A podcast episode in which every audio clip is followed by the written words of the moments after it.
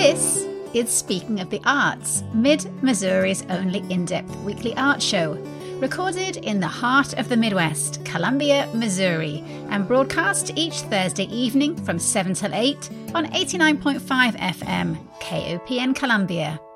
My name is Diana Moxon.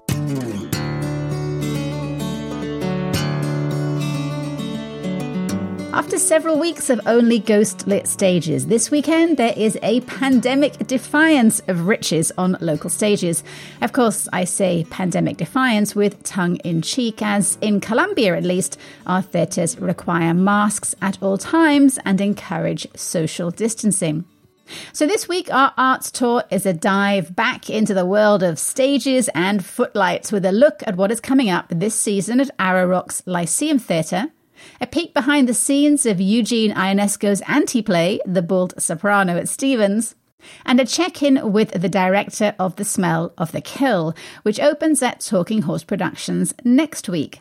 Plus, we have a chat with the author and illustrator of a soon to be released children's book called The Indigenous Goat. We'll start tonight in Arrow Rock. I am endlessly amazed and delighted that in a tiny town surrounded by the fields and farms of mid Missouri, there is a 416 seat theatre that every year attracts professional actors from across the country to perform Broadway caliber shows, which in a regular non pandemic year are seen by around 33,000 people. The Lyceum Theatre in Arrow Rock is a phenomenon and one which has been artistically shaped for the past 17 seasons by Quin Gresham, the theatre's producing artistic director and a somewhat regular guest on the show. Quin, welcome back. A delight, as always, to chat theatre with you for a little while. I'm thrilled to be with you and so nice to be a somewhat regular guest. Is the Lyceum a phenomenon to you too? Was it always thus, or have you sprinkled your own Quin Gresham magic over it for the past 18 years? Well, I don't know that I'll get into whatever my own magic might be because I certainly can't identify it, nor do I even really think it exists. uh, but when I first came out here as an actor, I had just graduated from the Conservatory of Theater Arts at Webster University, and I had no idea where I was going. In fact, I drove past Arrow Rock and ended up in Boonville, I believe. Um, it just didn't seem like this was a place that could accommodate the theater as I understood it. And to this day, I marvel that the theater exists where it exists. It is truly a, a one of a kind institution, and we are just stacked on so many shoulders of people that saw the potential in this tiny historic village and had uh, such a belief in the power of the arts to uh, communicate that they kept going. I mean, for decades before I'd ever even appeared on a stage anywhere, uh, this theater was was on its way, and it's tremendous to see how across the state we have developed uh, uh friendships with audience members, and people often ask me what what specifically is the magic of the Lyceum or the, the what is the Arrow Rock magic, and and I don't know that I have a specific answer. I have lots of feelings, but I can never seem to distill those into words. But I think for many people that experience the theater here, whether they are creating it or attending it, there is something chemical, physical, biological that occurs uh, when you pull off Highway 41 into Arrow Rock. It is a uh, a calm place. It is a, a very connected and human place. And it is a place where everyone is welcome. And that that really is just plain and simply the truth. And and that is a powerful experience i think for anybody that discovers it. I don't have a sense of whether there are lots of lyceums sprinkled around the country in small towns or whether the lyceum theatre in arrow rock is really a unique proposition there was a lyceum movement in the early 1900s. And I don't know much about it, except to say that there are lyceums around the world. There's a Lyceum Theater in London, there's a Lyceum Theater in New York City. There are plenty of lyceums. We, are not a part of a, uh, a, a, larger fraternity of other organizations. Uh, we are our own thing, but we do share that name, uh, which harkens back to the days of Aristotle, the Lyceum being a, a gathering place where ideas are shared. Uh, and uh, while that's maybe not in the forefront of our minds as we're putting together our seasons, that is something that inevitably does happen. If you're telling stories, you're sharing ideas and hopefully broadening minds and spirits in the process. Not so much the name, the Lyceum, but are there other small villages, small towns around the country which have theatres of your stature? Now, see, I thought I thought you were asking me a much more difficult theater history question, and I was completely unprepared to answer it. It's a good answer, though. It's interesting. are there small towns with theaters in them? Yes. Uh, are any of them as small as Arrow Rock? None that I know of and certainly none with organizations that are evolved as the Lyceum is. It really is a very, very unique thing, and, and Missourians statewide should be proud that somehow in the state of Missouri, this has been cultivated. It really is a tremendous thing. It really is. So, Quin, you were on the show back in December talking about your annual production of A Christmas Carol. And at that time, I had you run through the 2022 shows. But as sometimes happens, I had too many words and too little time. And so I had to brutally bring down my editing scalpel and eliminate all references to 2022. And I promised to have you back so we could revisit the joys of the upcoming season. And this year, you are in an unusual situation of having the second half of last season season coming right up. And then without time to take a breath, you launch into the 2022 season. How are you all holding up? Well, it's madness, of course. uh, we have in this calendar year of 2022 10 different theatrical productions that will happen on our stage and that, that does not include concerts and other special events that we have outside of those 10 productions because we moved our what was once upon a time our 2020 season to 2021, but we didn't open it until August. It pushed three of the productions uh, into uh, March and April. And we've never done shows in March or April. So this is uncharted ground, but we are uh, we're, we're excited to do it. It's interesting that the shows that landed in the early part of the year, both of them really are uh, were a part of the 2020 season because we wanted to really celebrate the Lyceum's 60th anniversary season. And uh, one of them was in the very first Lyceum season in 1961. And the other one really speaks to where the theater is located in one of America's smallest and most charming towns. So those two productions, and I don't need to be, I guess, that obtuse about it. Our Town being the show that speaks to the magic of small town life, and Charlie's Aunt, the great farce that was uh, in the 1961 season those were reflective of our history. And then following them, we have Elvis the Musical, which will be the U.S. professional premiere of this new production. So we have throwbacks and a look forward all in those three shows. And so then your 2022 season starts on June the 2nd. So most of March and a little bit at the beginning of April, you've got the end of 2021.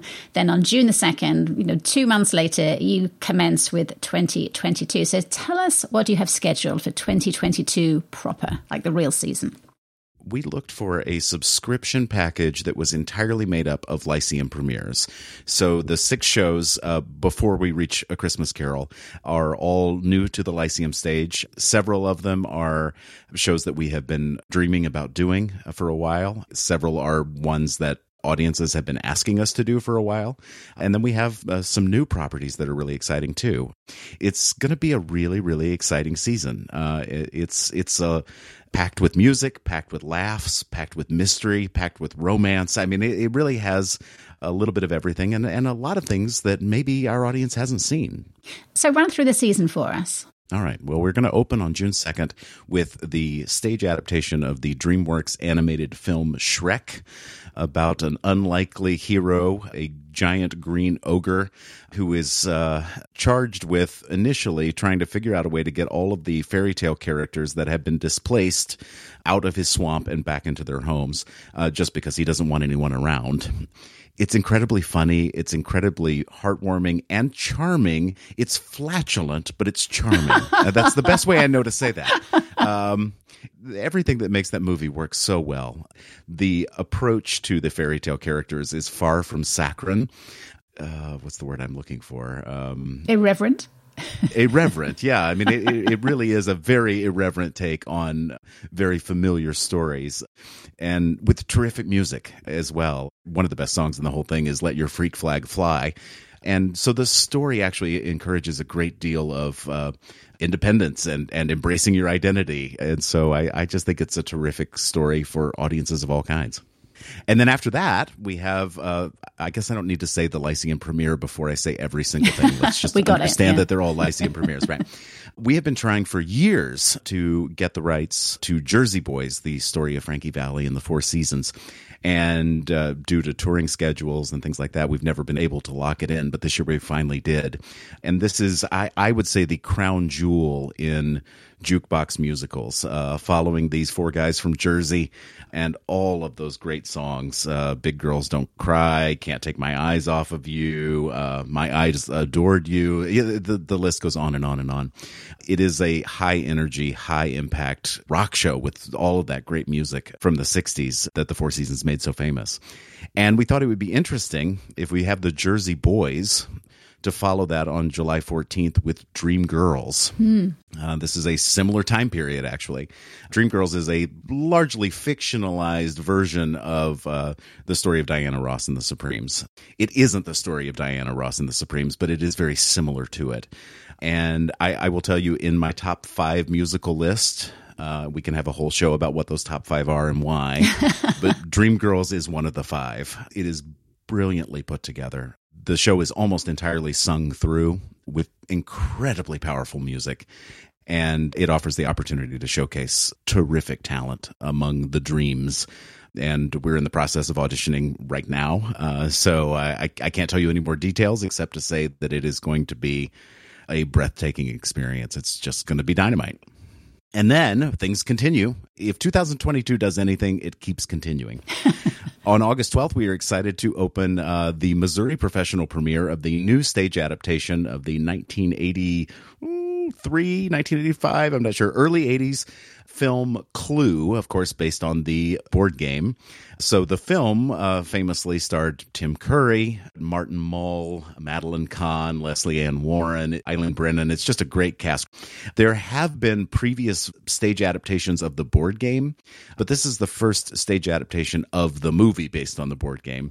Uh, it really plays like a traditional farce. There is murder, there is mystery, but there are tremendous laughs and i think the the playwrights have really done a terrific job of distilling all of those necessary things and it presents this exciting opportunity to put an entire mansion on stage because as we all know from the board game clue you know it was the wrench it was the candlestick it was the knife it was the lead pipe and they were in the billiard room, they were in the hall, they were in the conservatory, they were in the study. All of those rooms have to appear on stage as well. Uh, so it's a it's a great challenge for our resident scenic designer Ryan Zirngibl, who is already working his magic to create that environment. Then after that, we have uh, the uh, we have Ken Ludwig's. I almost said the Lyceum premiere again. I'm just so programmed to do it. we have Ken Ludwig Sherwood, The Adventures of Robin Hood. Ken Ludwig is probably the primary American farceur, if not the only one, who has adapted all kinds of existing properties, um, but is maybe most known for Lend Me a Tenor, a comedy of tenors. He brings a great comic sensibility to everything he does. But The Adventures of Robin Hood, of course, is distilling all of those great legends into that work as well. And I'm particularly excited about Sherwood because it will, as you would expect, feature a lot of on stage uh, men in tights. Uh, there, there, there, there's that, but there's also the great fight choreography. I mean, you have to have arrows oh, flying yes. across the stage and quarter staffs clanking against each other. It's just going to be really, really exciting. Now we we have through all of those shows, uh, not really anything that necessarily appeals to the classic musical theater lover.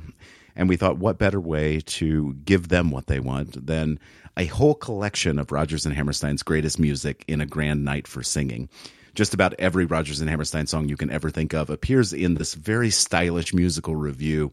it, it is really uh, the the arrangements are unbelievably great, and uh, we're already working to line up some fabulous singers to bring that music to life. So that's the subscription package, and then after that, it's a Christmas Carol. Well, back in the before times, yes. you would spend these winter months going to New York and auditioning for all the summer season. So, how is that working now that A, we're still mid pandemic, and B, you are busy producing shows? Well, the pandemic has taught us one thing, and that is that technology, though exasperating at times, can be our friend. So the entire process of casting our shows for the 2022 season is virtual.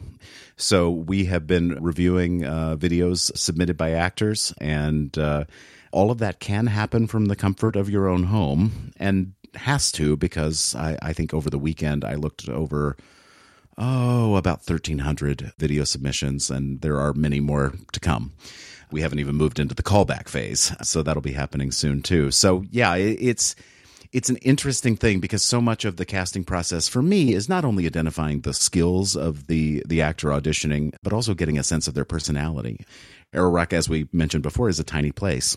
And we want to make sure that the tiny place is populated with lots of wonderful people. And uh, we have figured out a way to have actual conversations, not just watching recorded videos uh, with the actors that are in consideration, just to make sure that they really fit within the Lyceum culture.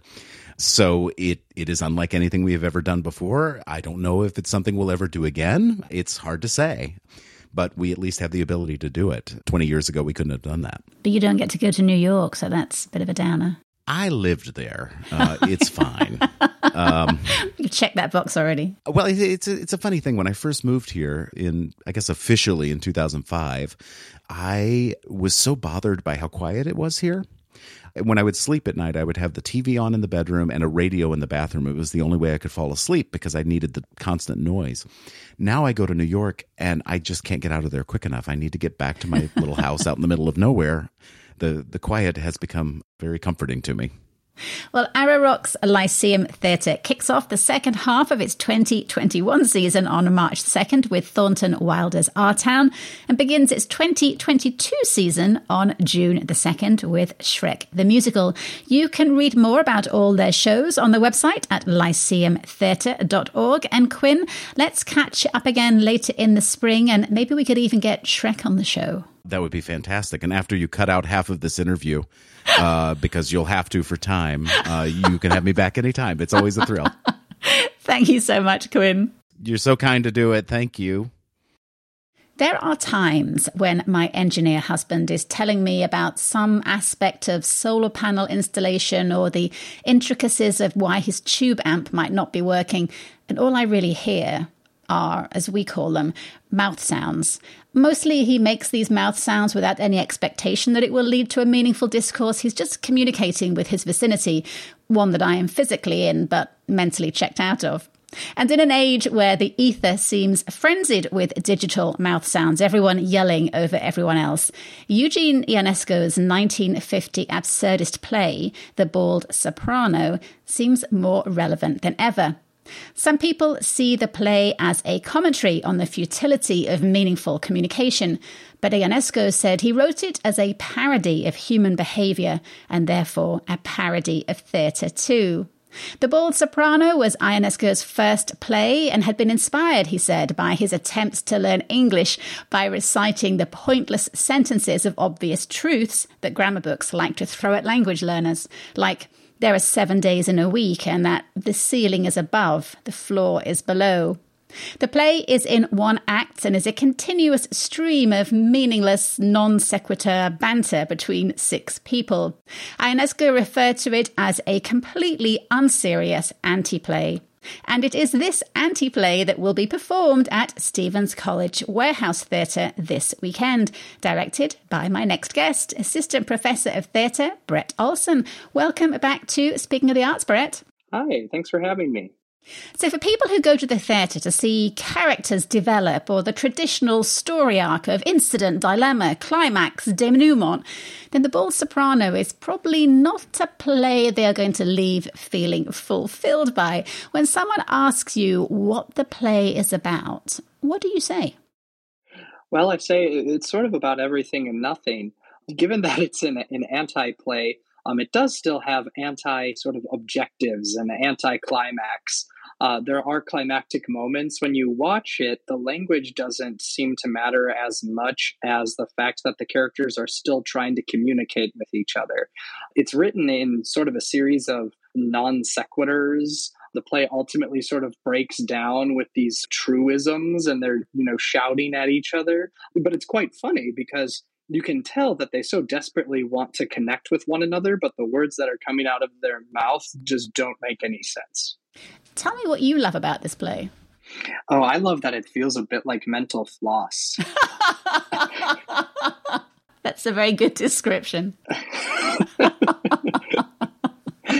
well, as as a comedy, it's quite compelling because if you just as an audience member go into it feeling like I don't need to solve anything about the world of the play that I'm watching, I just need to be sort of entertained by the antics, it can be really relieving. You know, if you think too hard about what they're trying to say to each other, it gets a little confusing. But if you let go that we're all sort of in this absurd world together, it's really very funny. In as much as there is any plot, or maybe I should say a sequence of events, tell us about that sequence. Yeah, it's actually not all that foreign. It's essentially um, two couples having a dinner party. The play begins with the Smiths discussing their lives, and then the Martins join them, and a dinner party ensues. And it has a lot of the similar trappings that you might find in like a sitcom. Oh, our couple friend came over, and now we're having this awkward conversation because we don't know what to talk about. And then more people come. The fire chief comes, and there's a maid. And some of the situations are really familiar. What is absurd is how they go through the situations. So there is a sort of a discernible plot or a discernible sequence of events. It just isn't fulfilling in the same way that a traditional play would be. It sort of frustrates you until you laugh. the play was originally called English Made Easy. How did it end up being titled The Bald Soprano, as there is no soprano in the play, either with hair or without? It's a it's a funny little little moment and it is quite appropriate for the script. So the actor originally the actor who was playing um, the fire chief, the line was supposed to be the blonde soprano. Um, the fire chief has a, an entire monologue where where they just list every person they've ever met and in an effort to tell a story. Like when someone tells you a story and they give you all this background information and you're like could you just get to the plot? So the fire chief does this forever uh, and actually talks about a person who is blonde a blonde school teacher and then missed up the line in performance and said the bald soprano instead of the blonde soprano and it's meant to sort of be a callback to that monologue, perhaps, but it also might not be a callback to anything, you know, because there's so many non sequiturs. So the irony of the line is that the fire chief, the actor, messed up the line, but it actually doesn't matter at all what the what the line was. The lines don't matter, and it ends up being the title of the play. Yep. It is a play which history has categorized as theatre of the absurd, like Samuel Beckett's Waiting for Godot. The Ionesco preferred the title Theatre of Derision. Give us a little potted history of theatre of the absurd and how this play fits into that history. In a nutshell, theater of the absurd is sort of a, re- a reaction to World War II and a world in which massive, large scale conflict can be waged between nations. And the advent of nuclear weapons as well as sort of these opportunities, sadly, for, for mass destruction. And so theater of the absurd comes out of a place of saying, "Oh wow, we are faced as for the first time as a human people with um, the potential of great loss that no one and and maybe we don't even know when it's coming." And so, without this idea of grand design available that would explain how we could have arrived at this as a people, theater of the absurd sort of says, "Well." Uh, maybe there's no reason that that we can do these things, and so maybe we can all accept that there is no meaning to this play and just laugh about it. Was this the Bald Soprano? Was this play the beginning of that era, or was it already a genre that existed when Ionesco wrote it? It was sort of a, a philosophical genre, I, I suppose, when Ionesco wrote it. But it's essentially contemporary, as you said, of Beckett. But they they all kind of coalesced in the late 1940s and in the early 1950s on stage. Ionesco says of his characters in The Bald Soprano that they have no hunger, no conscious desires, they are bored stiff. But people who are unconsciously alienated don't even know they are bored. They feel it vaguely. I'm curious to what extent this play resonates with contemporary students and what conversations you've had around that component with this play. Oh, absolutely. Well, we rehearsed for the first two weeks on Zoom in this virtual format. And that became a large part of how we discussed the play. How absurd the notion that we are trying to have these human connections via a screen on all of these little boxes across the country. And so I think that in that way, our students of today, having lived through this world changing pandemic, actually identify with the play quite well. The absurdity in comparison to the world they knew before COVID compared to how we are processing the world now. Yeah, it feels very, very timely to our, our, era of social media yelling and nobody really listening to anybody else. Yes, yes. I always have to remember that whilst audience edification and enjoyment is one of the reasons you put on productions at Stephens, first and foremost, you are offering your students the chance to explore different theatrical forms. So, pedagogically, what does the bald soprano add to your syllabus? Well, it offers them an opportunity to sort of use all of their realistic acting technique in the most bizarre given circumstances that are available. We sort of focus on the definition of acting being the truthful behavior under imaginary circumstances. So we focus a lot on what is truthful behavior and then give them all these variety of imaginary circumstances. Um, a play where nothing matters and we're constantly speaking in non sequiturs is the most diverse circumstances they could possibly find themselves in. Um, and trying to find a way to pull the character through that and live truthfully is has actually been a really compelling process, I would say, for the students and their acting journeys. Is it a harder script to learn because of all the non sequiturs and nonsense conversations than a traditional play? Oh, yes. It's very fragmented. And there's, we had to fight against the urge to make it realistic or to try to make it make sense. You know, what's the subtext of this line? Well, there isn't any. or it purely comes out of the moment. None of it is predetermined. You know, the characters don't have these these sort of clear agendas. They're just totally reactive to sort of what absurd thing comes next. One of the parts of the play that I really makes me smile is where they are swapping nonsense tales. As I always really liked kind of that kind of bizarre question of like if a train driver has egg sandwiches on Tuesday, how fast is the train going? Kind of Edward Lear nonsense poems. I think that's a, an awesome component of the play. What facet of the play do you find most appealing as a director? Honestly that's probably my favorite part as well. I think it's hilarious and we've we've sort of turned it into a little bit of a meta theater moment where the um, cast members are the audience of the stories of course but they, the staging keeps on changing. So it's like now we're in a proscenium theater now we're in a thrust now we're in the round. And so it's a play within a play moment mm. and that means that its absurdity has leveled up even more. It's probably the most heightened moment um, and they're they're so engaged in telling this story into their character. It is like their King Lear, it's their Hamlet moment. It's huge. And to the audience, we're so confused, but it's also delightful because they're trying so hard, you know? Back in the late 1980s, Ionesco was interviewed, I think, by the New York Times on the eve of a talk he gave called Who Needs Theatre Anymore? And of course, his answer was everyone.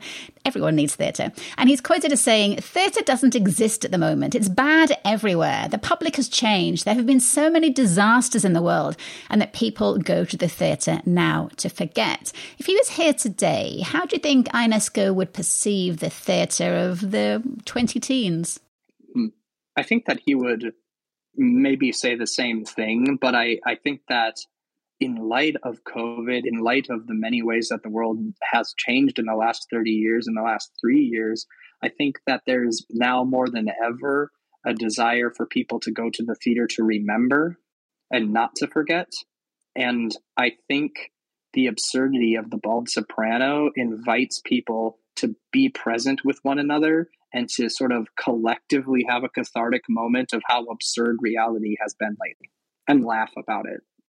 I love how he ended that quote by saying how good theatre will have a renaissance because, he says, theatre is a pure necessity of man. In appearance, it seems unnecessary, but uselessness and superfluousness are things that are necessary.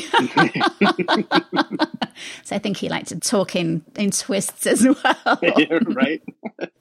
Stephens College's production of the Eugene Ionesco one act play, The Bald Soprano, runs for just four performances, opening at the Warehouse Theatre this evening and closing with a 2 p.m. matinee on Sunday. Brett Olson, always a delight chatting with you about theatre, and thanks for making time to chat this evening. Oh, thank you. It is exactly two years since the last theatre production took place at Talking Horse Productions. Back in February 2020, the Green Book Wine Club train trip was going to be the first in a season of plays which put female and female identifying actors and playwrights centre stage. And then the world broke. The 2020 season got postponed till 2021, but as we all know, when it came to indoor events, the world stayed broken for most of last year too. And so it is only now, an unimaginable two years later, that actors will once again perform for a real live audience at Talking Horse Productions Black Box Theatre on St James Street in Columbia. Their first show of this season opens on February the 18th and is a comedy titled The Smell of the Kill. It was the first play written by Michele Lowe and had a very brief run on Broadway back in the early 2000s, where it was mostly remembered for fomenting a rare public spat between its producers and its critics. Directing the Talking Horse production is Cara Carter, and she is joining us this evening. Hello, Cara. It is lovely to have you on the show. Hello, it's lovely to be on. So, The Smell of the Kill is about three disgruntled wives whose husbands, after a dinner party, accidentally lock themselves into a meat locker kept in the host couple's basement. And the women are faced with the decision of whether either to go to their husband's aid or willfully ignore their husband's life or death predicament. Cara, tell us about the three women we meet and their imperfect husbands. So, first we have Nikki. Her home is where the party is being held. Her husband is Jay. He recently was indicted for embezzlement. And Nikki is an editor. She works on books and she recently had a baby. So she's dealing with the idea of her husband going to prison for embezzlement, trying to figure out how to be a mother and keep her career at the same time. We have Molly, who is married to Danny. Molly has no children, and they seemingly have the perfect relationship, but we find out very quickly that Danny is very obsessive over Molly. He's very possessive of her, and she wants nothing more than to have a baby. And Danny would prefer nothing to interrupt what they have going. And then our last woman is Deborah. Deborah seems to be the perfect epitome of an housewife she supports her husband Marty, who is a realtor. She stayed home to raise their son, who is now in military school. And Marty seems to belittle Deborah at every turn, every chance he gets. But Deborah still seems to support him and not take it to heart. The thing I find most interesting about Deborah is she's, on the surface, one of the meanest women in the show out of the three. And I still think that she is one of the most vulnerable on the inside, which has been a joy to see that come to life on stage. All three of these women have really taken the roles that they've had and they've really embodied them in a way that I never thought possible. So, this is a play just with three women. We never actually meet the men, they are off stage. Is there even an actor there doing the men? Yes, actually. So, um, we have Terry Yates playing Marty backstage. My husband is actually playing Jay, and then Christopher Gould will be playing Danny backstage as well. So they are live and backstage. but we never get to see them. They're just in the wings the whole time. The idea being that they're playing golf in the room next door. they don't come into the kitchen. Everything is set in in this one scene in the kitchen. Who do you think the audience will have most sympathy for or feel most tenderly towards? I think Molly at first. She seems to be the most innocent one and the most relatable one. Nikki and Molly at first for sure because they seem to be the most down to earth, but I personally feel more sorry for Deborah just based on the way that she is and just how she is as a person. It's so incredibly sad what she takes and what she puts up with from her husband. And then towards the end, we see some more development from her. And I think, honestly, it's a very strange show for me because I first read it when I was in college and it's the only time I found myself like actually rooting for women to murder people. that makes sense. But then at the end, it's like, oh, you actually have to examine why you feel the way you feel about these women and if they made the right decision. Regardless of either way it goes, you have to examine what their lives would be like on either side of the spectrum. And I think that's something that everyone can relate to because, especially with the past two years, we've all had to make incredibly difficult choices where we don't know what's going to happen. Regardless of whatever choice we make, we have to take a leap of faith. And that's the question that these women have. It's a much more life or death situation than what we've had to do the past two years. But I think, especially after this pandemic that we're still going through, people can relate to it a little bit more. Although hopefully not the idea of murdering their husbands. yeah, hopefully not that. this is the kind of play where the 2022 version of me thinks, hmm, would this be a comedy that is acceptable if the roles were reversed and it was the women who got trapped in, I don't know, say a flotation tank in the spa and the men left them to suffocate? And then the 2010 version of me thinks, oh, for goodness sake, it's just a comedy. It's, as one reviewer said, nice, mean fun. What do you think? I find it interesting that you bring that up because they do bring that up in the play. They say, What would you do? What do you think Marty would do if the situation was reversed? Mm. And Deborah has to think about it, and she has to think about what would actually happen if she was the one locked in the meat locker. Personally, I think based on the circumstances of their relationship, I think it's a tough call either way. I definitely don't think if the men were the ones who were making the decision to kill their wives, I don't think it would be very well received, certainly, um, just based on the culture of misogyny that we've all grown up in and the culture of misogyny that's still prevalent. Um, domestic violence, especially with the pandemic, was something that we all have had to confront, especially in our country. Um, we have very high rates here.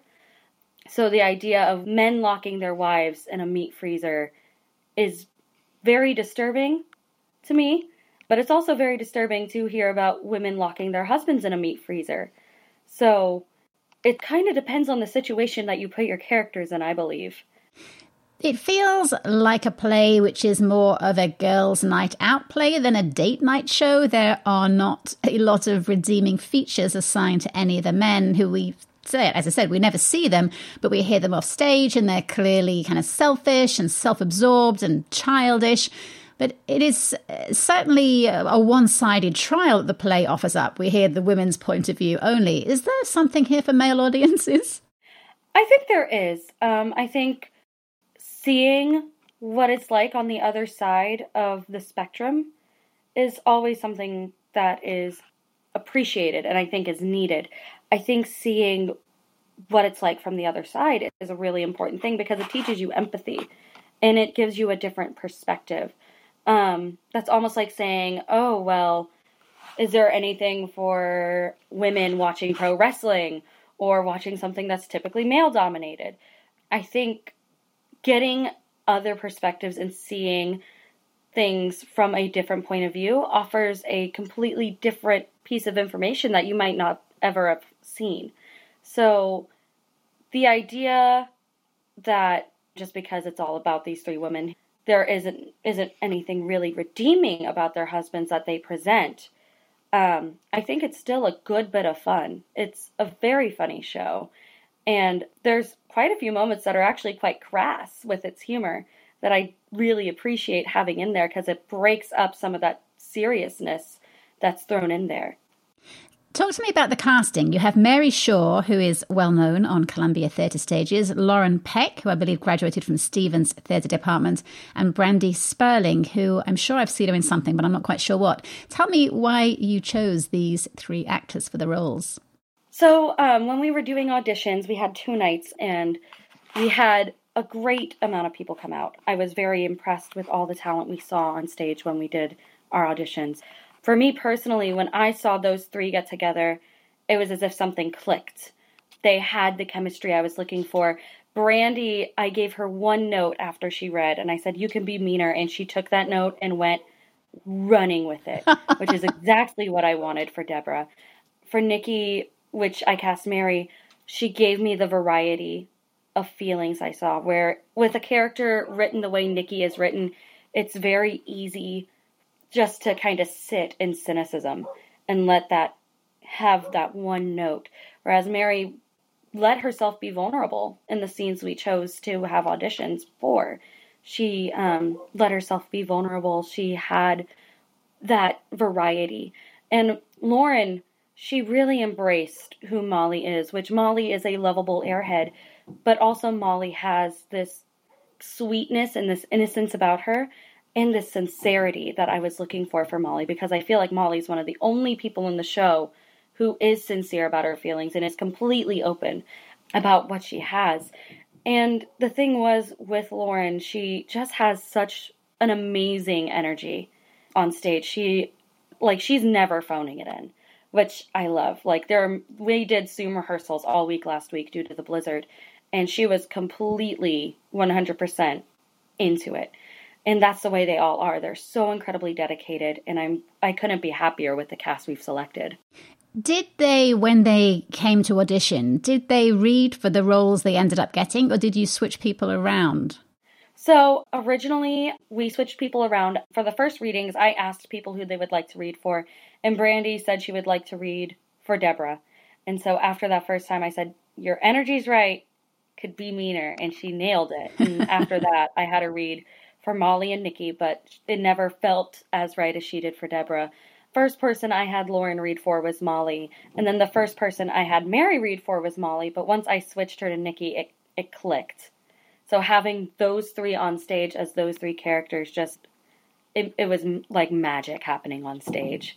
And it's it's a director's dream to see that happen during an audition process. What kind of director are you? What's your philosophy on directing? My philosophy on directing, I tend to be a very cooperative director. I like to involve everyone in the process. Um, I like to ask questions of my actors and get their insight on what they're thinking of the character so that way we can connect and make our visions meet because in the end, they are the ones playing that character on stage. I have a vision, and it is my job to make sure that actors can see where my vision is coming from so that way they can make it happen because in the end, I'm not going to be the one on stage acting it out. They are. So I wanted to select actors who are open to a collaborative process, who are cooperative and willing to work and take direction and make it happen, have that teamwork ethic of making something together. The Smell of the Kill is a very fast paced, back and forth dialogue play. No one has to learn a long monologue. There is no internal thought meandering. It's pretty rapid fire interplay between the characters. And what I'm always curious about is how actors recover from a scene partner or themselves missing or forgetting a line. As a director, what advice do you give your actors? So, the big thing I've given my actors, um, we're actually doing our first off book rehearsals this week. Um, the thing I have given my actors is I advise them to be there for each other. If they miss a line, know what the cue line is. And if they miss that line, you need to be there for them. You're a team.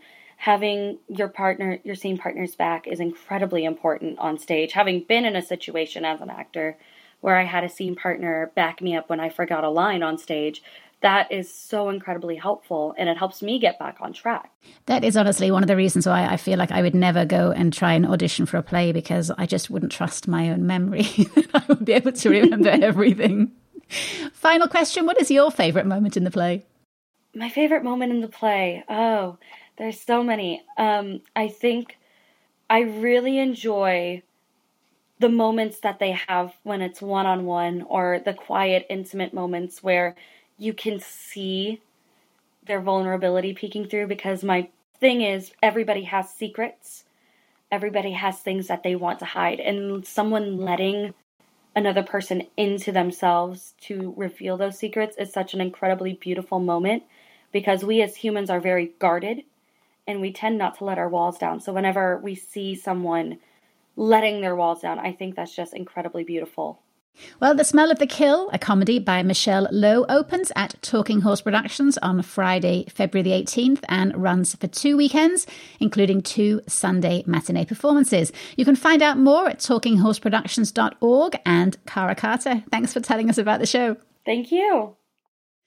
For many artists, their work is not about providing us with visual or musical entertainment. It's about telling their truth through the medium of art, something that is vital or self evident to them that they might struggle to put into words, but which they can express best through art or music or poetry or a combination thereof, like my next guest. Jeru Battle is an artist and performance poet who arrived in Columbia from St. Louis three years ago, not to come to school here, but simply, as he puts it, to find his own lane.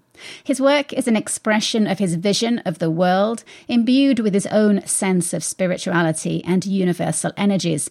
And next week, he will launch his first self published children's book called The Indigenous Goat, which he hopes will help other young people who, like Jeru, feel like they see the world differently than those around them and are searching for the bravery to forge their own path and speak their own truth.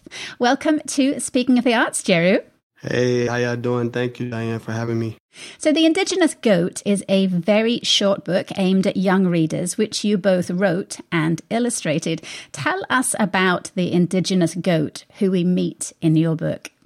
This book is about a goat who came up, who was different, born different, and he spoke different. He communicated different. He was different. He was original, and he he stood out to his his community. He stood out to his village because he was different, and they didn't like that, and he didn't care. um, he kept going. He kept striving, and from then on, he was crowned and he became who he could be. He became what it was the real meaning of becoming the goat. That's what this book is about. And the goat is you. Yeah. we made it. We finally made it. And we were crowned because we didn't we didn't let anyone belittle the fact that we were different. And you're different. We all are different. So the gist of this book is to basically embrace who you are as a person and don't let anyone tell you tell you different. And he stands out because of the colors, because he changes color, right? Depending on how he feels. Tell me how that relates to you. So, as being an artist, that's one of my biggest things that I use this art for. I use my art to express my emotions, express how I feel, like giving people a different aspect of me because I am a different caliber artist. And I say that because I come from a place where I saw a lot of things growing up. I witnessed a lot of things. And so just me being able to see what I saw and overcome what I seen is, it's like everything is coming from the inside. So it's like I'm changing different forms each and every day as I create. So you've been an artist for several years, but tell me why you decided to write this book. Well, this book was inspired by a painting that I did called Survival of the Black Sheep. And through this piece, I gave people like the inside of me, the eternal me. Um, and with the book, I wanted to highlight this painting, highlight that like you said in the beginning, how I am spiritual. I, I do practice spirituality. The painting, it was to help me help other people understand who I was as an artist, not just, you know, uh, a guy with dreadlocks. I wanted to give them rule. I wanted to give them uh, an insight on me. And also, this book was created to help the youth. Like, that's one of my biggest missions, biggest goals because they are the future. They are the wave of the future. And without showing them any guidance, without giving them guidelines or anything to follow, this book was created to, to help inspire and tap into the younger generation and let them know that being different is something that we should embrace. How do you think your outlook as a child might have been different if you had had this book to read? Because you said the other day to me that there's a huge gap. You feel like there's a real need for a book like this that explores the idea of thinking differently and being different. How do you think your childhood might have been different if, if this book had been there to inspire you? well, I'll most definitely say if I knew what I knew now back then, I would most definitely, probably nine times out of ten, I wouldn't live in um, the U.S. Uh, I probably would have been long gone somewhere. Long, when I say long gone, far gone, I mean I would have been tapped into my indigenous. You know where I'm from. Where I mean I am native to this land, so this is like a stone for me. But just me knowing where I come from, a little bit about my background and my history. Only thing would have changed would be I would probably be a genius or a scientist somewhere in another region figuring out how to continue to build. I would be super more educated. Um, I would probably know a little bit more and and I would spread a little bit more. um, I would probably be way ahead of my time. Well, tell me a little bit about your childhood in St. Louis. Your older brother is also an artist in St. Louis, but as we know, art is rarely prioritized in schools, especially those in low income neighborhoods. What kind of access to art did you have as a child?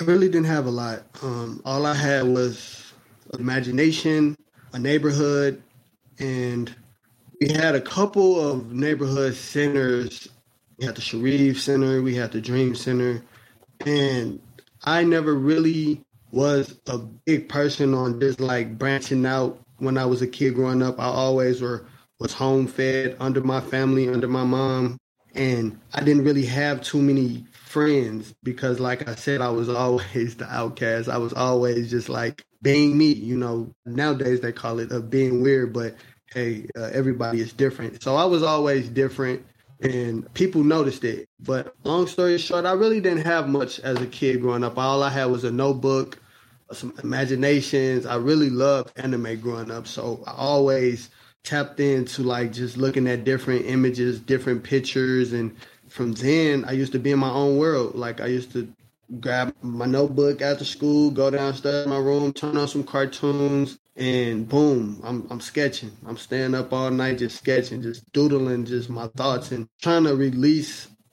everything that I just basically embraced outside of where I lived at. Like uh, growing up, it was a rough neighborhood. We didn't have a lot of resources.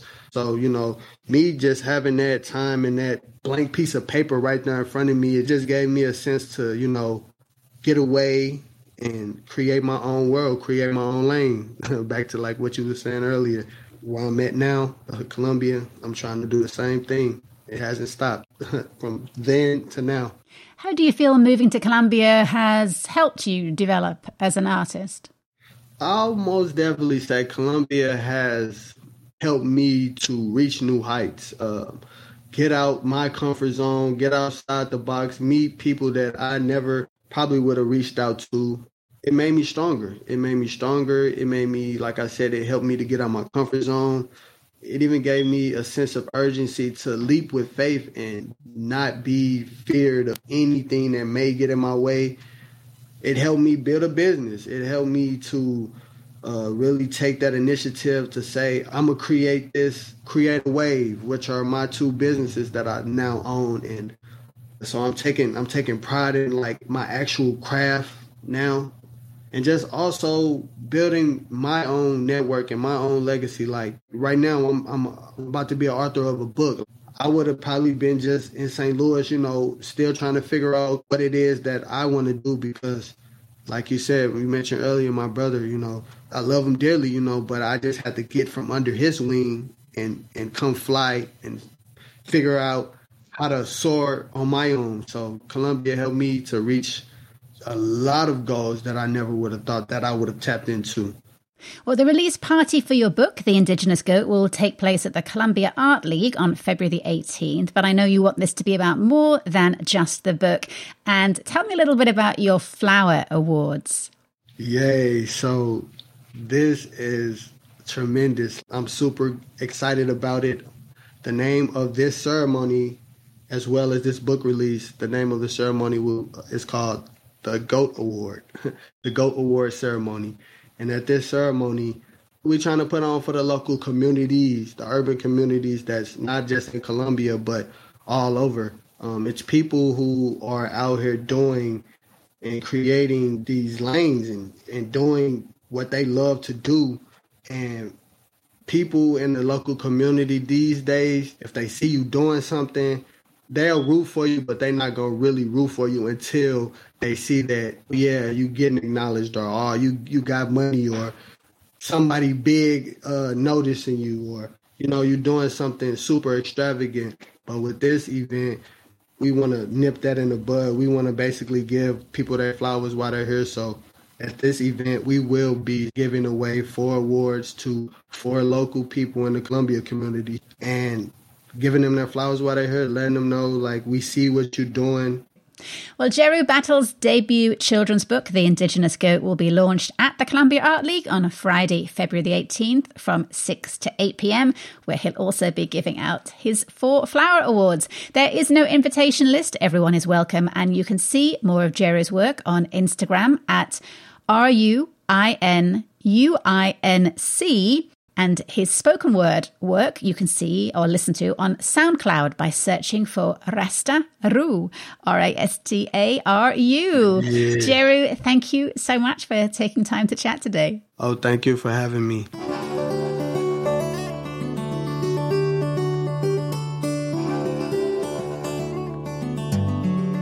And that is it for another week. All the Speaking of the Arts episodes are available as podcasts, which you can hear at speakingofthearts.transistor.fm. And of course, you can also connect through the KOPN website at kopn.org.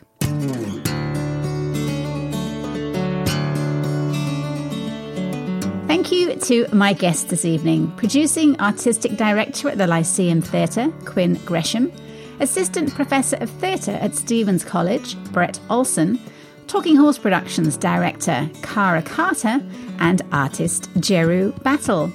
Thanks, as always, to guitarist Yasmin Williams, whose song Restless Heart opens and closes the show. You can hear more of her music on Bandcamp and on her website at yasminwilliamsmusic.com.